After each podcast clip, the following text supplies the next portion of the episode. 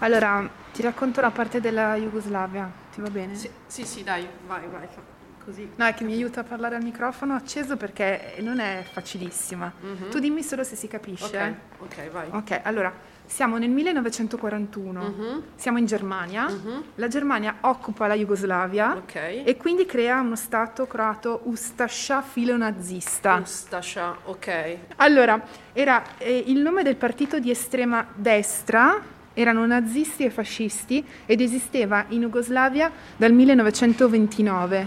Ok, quindi sicuramente anche antisemiti, mi viene da dire. Sì, antisemiti e della peggior specie, Ok, sempre che si possa fare una classifica certo. mh, dell'aberrazione.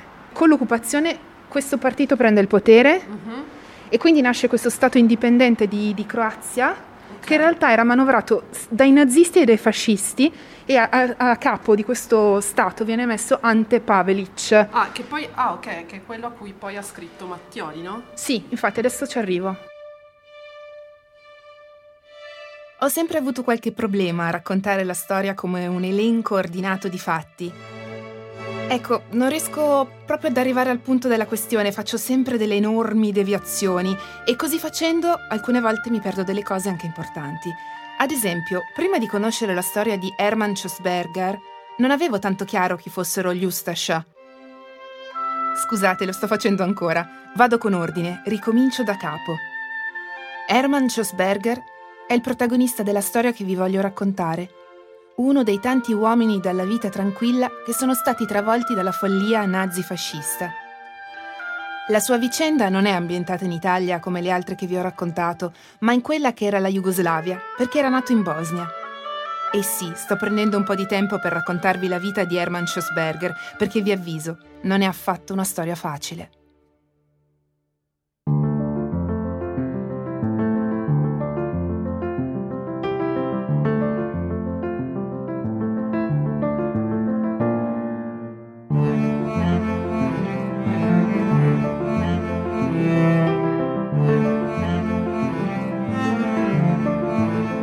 Sono Camilla Ronzullo e questo è L'Ebreo Onorario, un podcast di Cora Media e Intesa San Paolo On Air.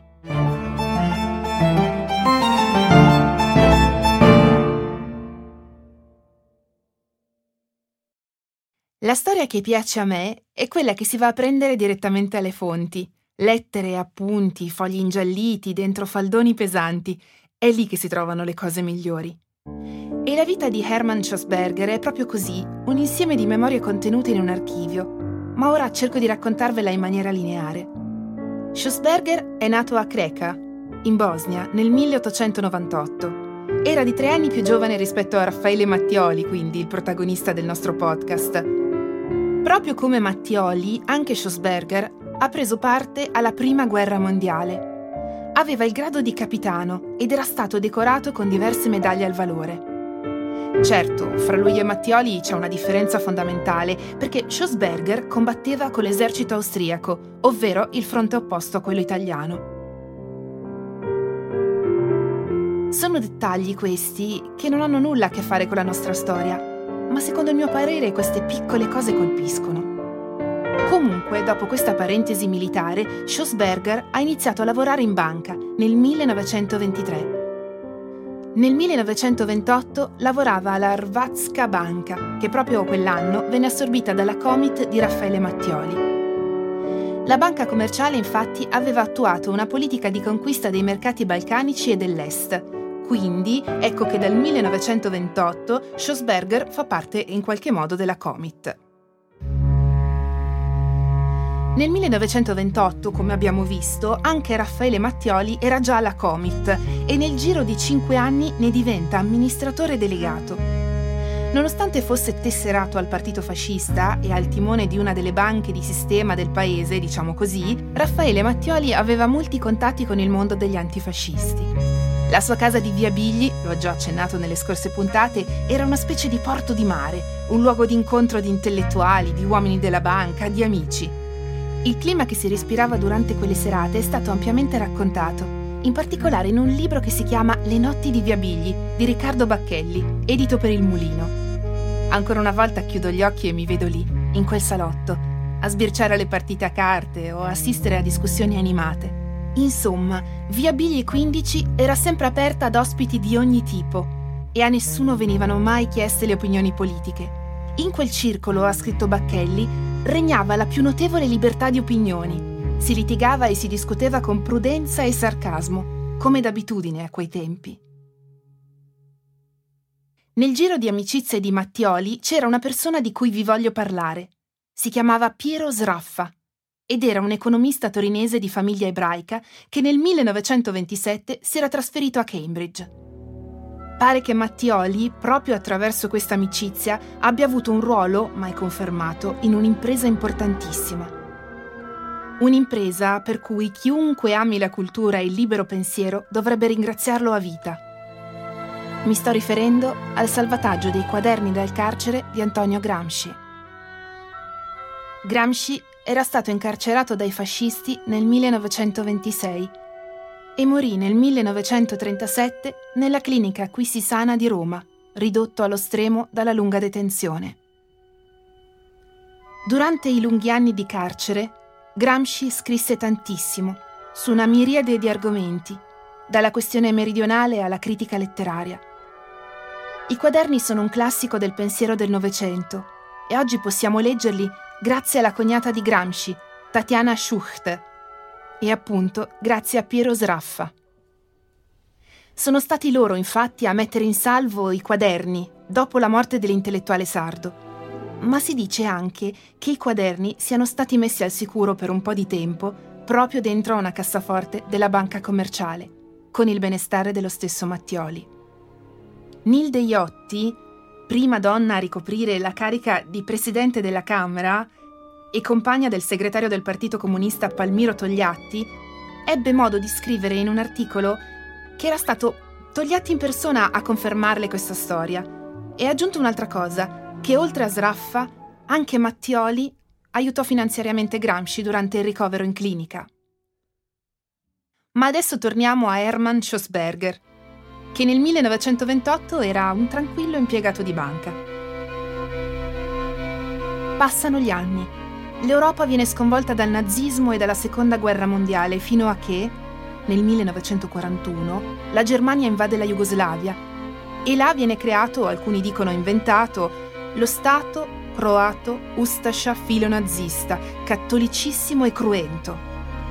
A questo punto Schossberger viene preso di mira dai croati a causa delle sue origini ebraiche. La Comite però capisce immediatamente cosa sta succedendo e tenta di tutto per salvarlo. Nel novembre del 1941 Mattioli scrive di suo pugno una lettera al nuovo console d'Italia a Zagabria, Mario Canino, a favore della pratica di Hermann Schossberger. Afferma che Schossberger è, leggo, di razza israelita ma che per lui è in corso un processo di arianizzazione che attendiamo di giorno in giorno. Cioè, pensate alla parola arianizzazione e all'assurdità di un mondo in cui si devono mandare lettere come queste per salvare la vita di una persona.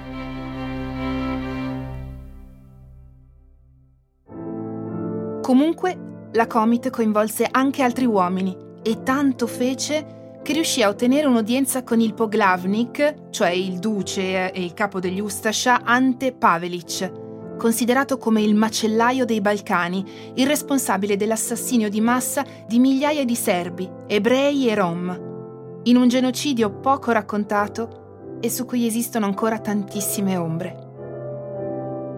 La Comit cercò di mettere in evidenza i meriti militari di Schossberger, a dire il vero, forse vennero anche un po' ingigantiti. Nonostante questa massiccia mobilitazione, Schossberger però ottenne solo due misere cose. Fu esonerato dal portare la stella di David e gli venne prorogato il contratto in banca fino al 30 settembre del 1942. A quel punto però era già troppo tardi. Sempre nel 1942, infatti, Schossberger venne internato, con la moglie e il figlio, nel campo di Cirquenizza, che era gestito dall'esercito italiano. Questo è un particolare importante, perché in un campo italiano la Comita aveva sicuramente più possibilità di aiutare Schossberger e la sua famiglia ad avere condizioni di vita migliori rispetto a quelle che avrebbero avuto in un campo croato. Leggo anche che la Comit, grazie all'impegno del solito Massimiliano Mainoni, che abbiamo già citato in diverse volte in questo podcast, ma forse mai abbastanza, riuscì a far avere un mensile a Schossberger. L'Odissea però continua. Sempre nel 1942 Schossberger venne trasferito in un altro campo. E a questo punto posso solo immaginare lo sfinimento che deve avere provato quest'uomo, la speranza che doveva riporre nell'operato dei suoi colleghi. La Comit non si dà per vinta e gioca un'altra carta, facendo intervenire il direttore della filiale di Fiume. Il direttore infatti si reca nel campo e fa ottenere a Schossberger la funzione di interprete. Insomma, Schossberger diventa il portavoce degli internati.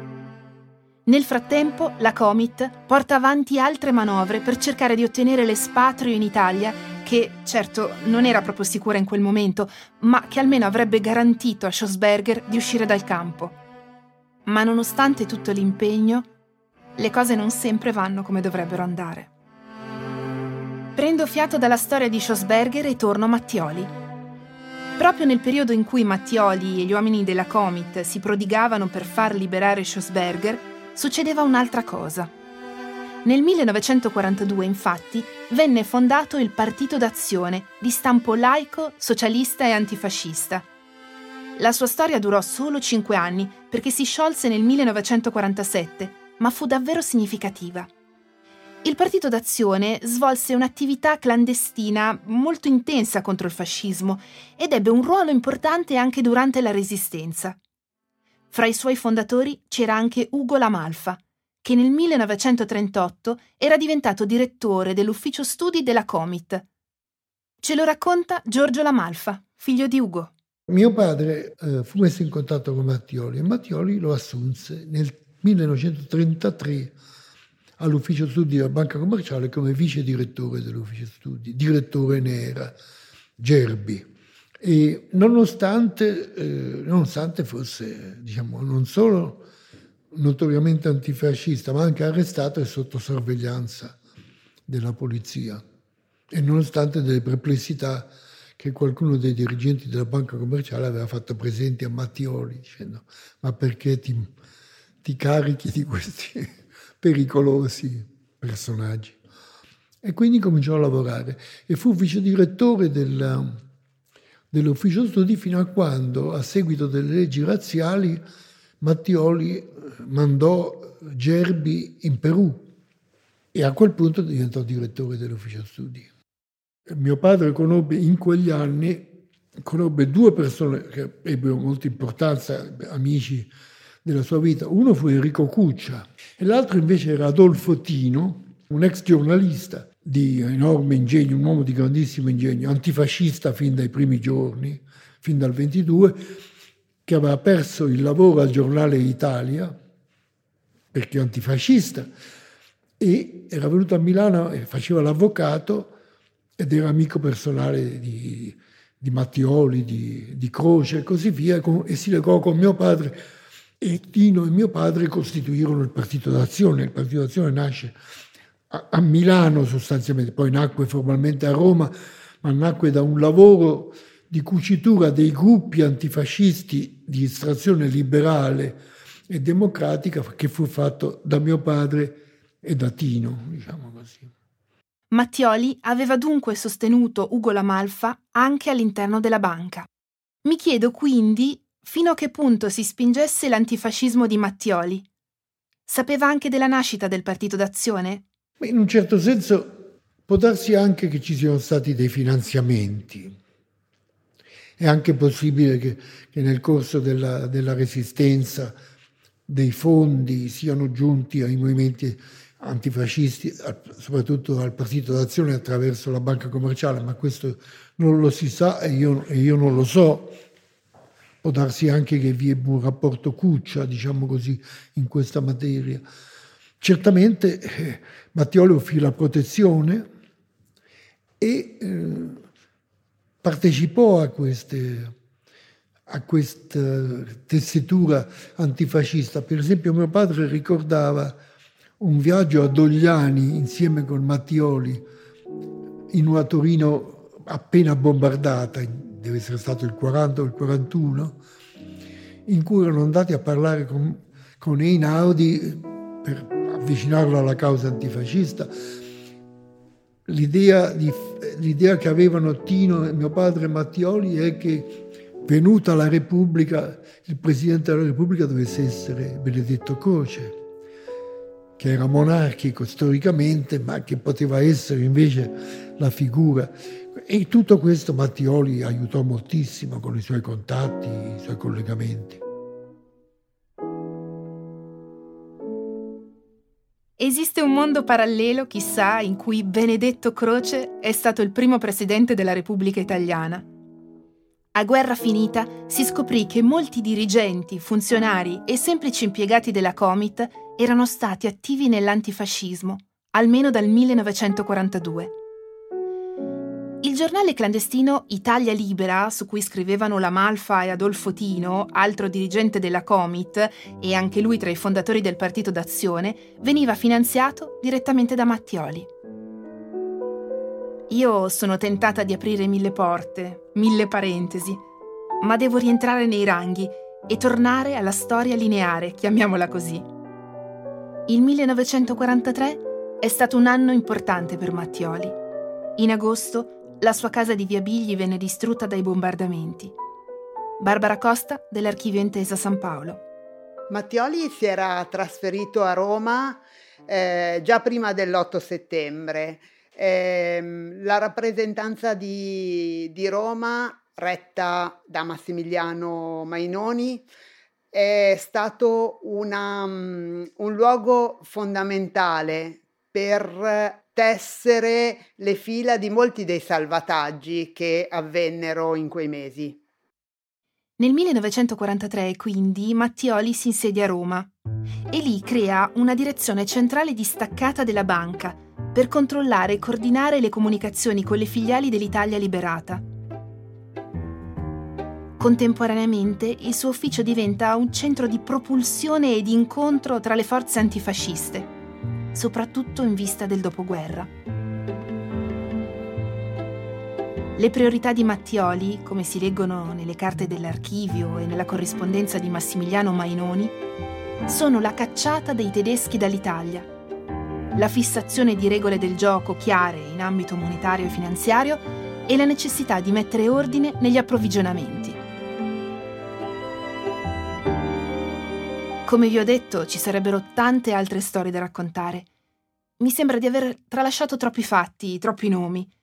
Il genocidio dimenticato messo in atto da Pavelic e da quelli che Galeazzo Ciano definì i suoi briganti continuano a rimbombarmi nella testa perché è sempre nel vuoto, nel silenzio e nella sottrazione di vite umane e di identità che vedo il mio racconto inabissarsi. Se potessi, tirerei fuori dalle acque gelide dell'oblio tutte quelle mani ignote che reclamano la mia attenzione. Ma le storie sono fatte anche di scelte, credo. Quindi vado avanti e vi racconto com'è finita la vicenda di Schossberger. Leggo sui documenti che dopo l'8 settembre, con l'occupazione tedesca del litorale dalmata, si interruppero i contatti fra Schossberger e la Comit. Non ci sono molte altre informazioni su ciò che accadde dopo. Anzi, in realtà ce n'è solo una, enorme e agghiacciante. Schossberger venne deportato ad Auschwitz nel 1944 e lì venne ucciso con i suoi familiari. Sono tornata alla foto di Schossberger presente nell'archivio storico di Intesa San Paolo e davvero non so perché io l'abbia fatto. Di lui registro solo uno sguardo limpido, perso ben oltre l'obiettivo del fotografo, uno sguardo che mi muove una tristezza infinita, che mi farebbe venire voglia di attraversare il mondo solo per ricostruire la memoria che gli è stata sottratta con violenza. Lui e i suoi affetti senza nome scomparsi in un istante che nessun orologio ha mai registrato. Come finisce una guerra? Ovviamente non c'è un pulsante che mm, magicamente da un momento all'altro fa cessare tutto. Resta la paura, quella che ti hanno lasciato i giorni della violenza e dei soprusi. È una paura strana che non ti fa più temere per il tuo corpo, ma direi per la tua anima. dopo che anche il peggiore dei tuoi incubi è diventato un fatto normale, è possibile che tu ti sia abituato al male? Che anche tu in qualche modo sia diventato molto simile a chi te l'ha fatto? Restano dunque le macerie, i vuoti e le ferite, ma anche tanto spazio su cui ricostruire. Alla fine della Seconda Guerra Mondiale, l'Italia si trovava in una situazione politica veramente singolare era praticamente una nazione divisa in due. Da un lato era un paese sconfitto, ma allo stesso tempo, dopo l'8 settembre 1943, aveva dichiarato guerra alla Germania nazista e per questo era riconosciuta dagli alleati come co-belligerante. Il 4 giugno del 1944 è una data che forse non vi dirà molto, ma è il giorno della liberazione di Roma. Le truppe americane arrivarono nella capitale e vennero accolte con gioia dalla popolazione. Immagino una grande concitazione. Mi sembra di sentire le urla della folla, il sollievo di vedere i tedeschi andare finalmente via. Ma certo c'è anche tanta desolazione. Vi risparmio i dettagli di ciò che successe dal lato politico durante quei momenti concitati. Ci basti sapere che dopo la liberazione di Roma, in seguito alla caduta del secondo governo Badoglio, Ivano e Bonomi costituiva il primo governo composto dai rappresentanti di tutti i partiti del Comitato di Liberazione Nazionale, che comprendeva dai liberali ai comunisti. E Mattioli? In tutto questo dove si trovava? Ecco, ho letto un episodio che mi sembra particolarmente significativo. Il presidente degli Stati Uniti Roosevelt all'epoca aveva fatto dichiarazioni amichevoli nei confronti dell'Italia e per questo Bonomi decise di inviare in missione a Washington una delegazione economica per sondare le intenzioni americane. Il capo missione era Quinto Quintieri, già ministro delle finanze nel governo Badoglio, e insieme a lui, come avrete capito, partì anche Raffaele Mattioli.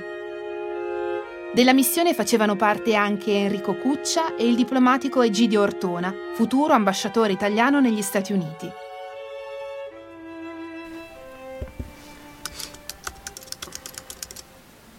No, vabbè, guarda. Mattiali ha un altro soprannome, The Fabulous Italian Banker. Ma, ma aspetta, per, perché in inglese? Ma credo che dipenda dal fatto che è andato in missione a Washington e e che gli americani mm, sicuramente gli avranno dato questo soprannome. Aspetta, aspetta un attimo, guarda, leggi qua. Like a dog in a church. No, allora sto leggendo. Aspetta, lo dico al microfono perché secondo me può esserci utile. Allora, Mattioli e gli altri italiani arrivano in America e un funzionario chiede a Mattioli come si sia trovato a Washington e lui risponde proprio così: like a dog in a church. Cioè, se un cane entra per errore in una chiesa durante la messa, i fedeli lo respingono. Evidentemente non è iniziata benissimo la missione. Comunque sia, cane o non cane, la missione per la ricerca di fondi e finanziamenti andò avanti.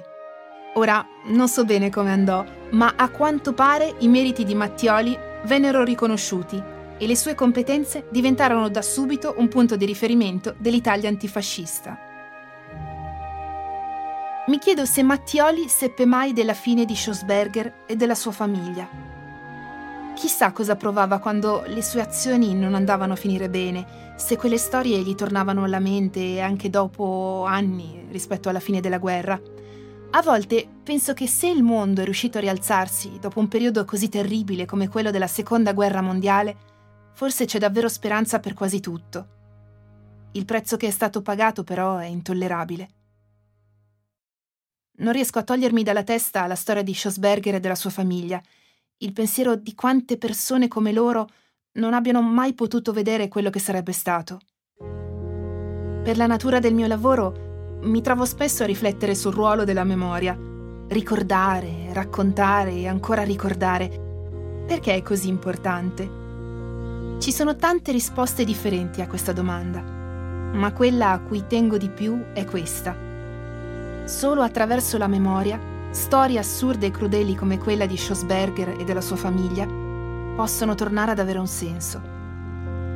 Se ce le dimenticassimo, resterebbe solo l'orrore.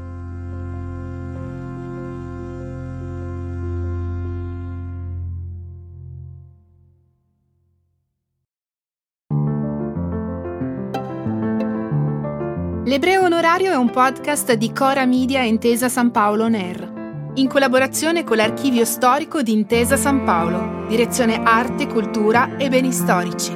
È stato scritto insieme a Ilaria Orru e Cesare Martinetti.